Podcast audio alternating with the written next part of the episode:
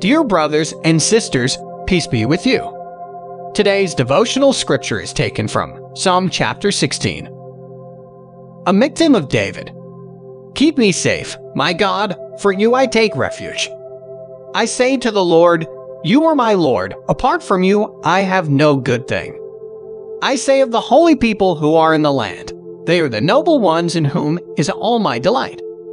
Those who run after other gods will suffer more and more. I will not pour out libations of blood to such gods or take up their names on my lips. Lord, you alone are my portion and my cup. You make my lot secure. The boundary lines have fallen for me in pleasant places. Surely I have a delightful inheritance.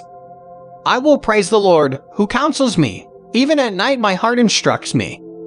I keep my eyes always on the Lord. With him at my right hand, I will not be shaken.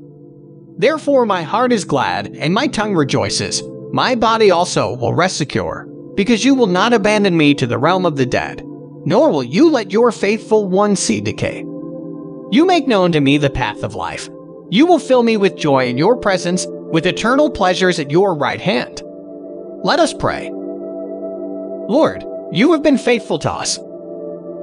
Help us to remain faithful in worshiping you. Amen. May the Lord give you a glad heart that your soul may rejoice and your whole body may rest secure.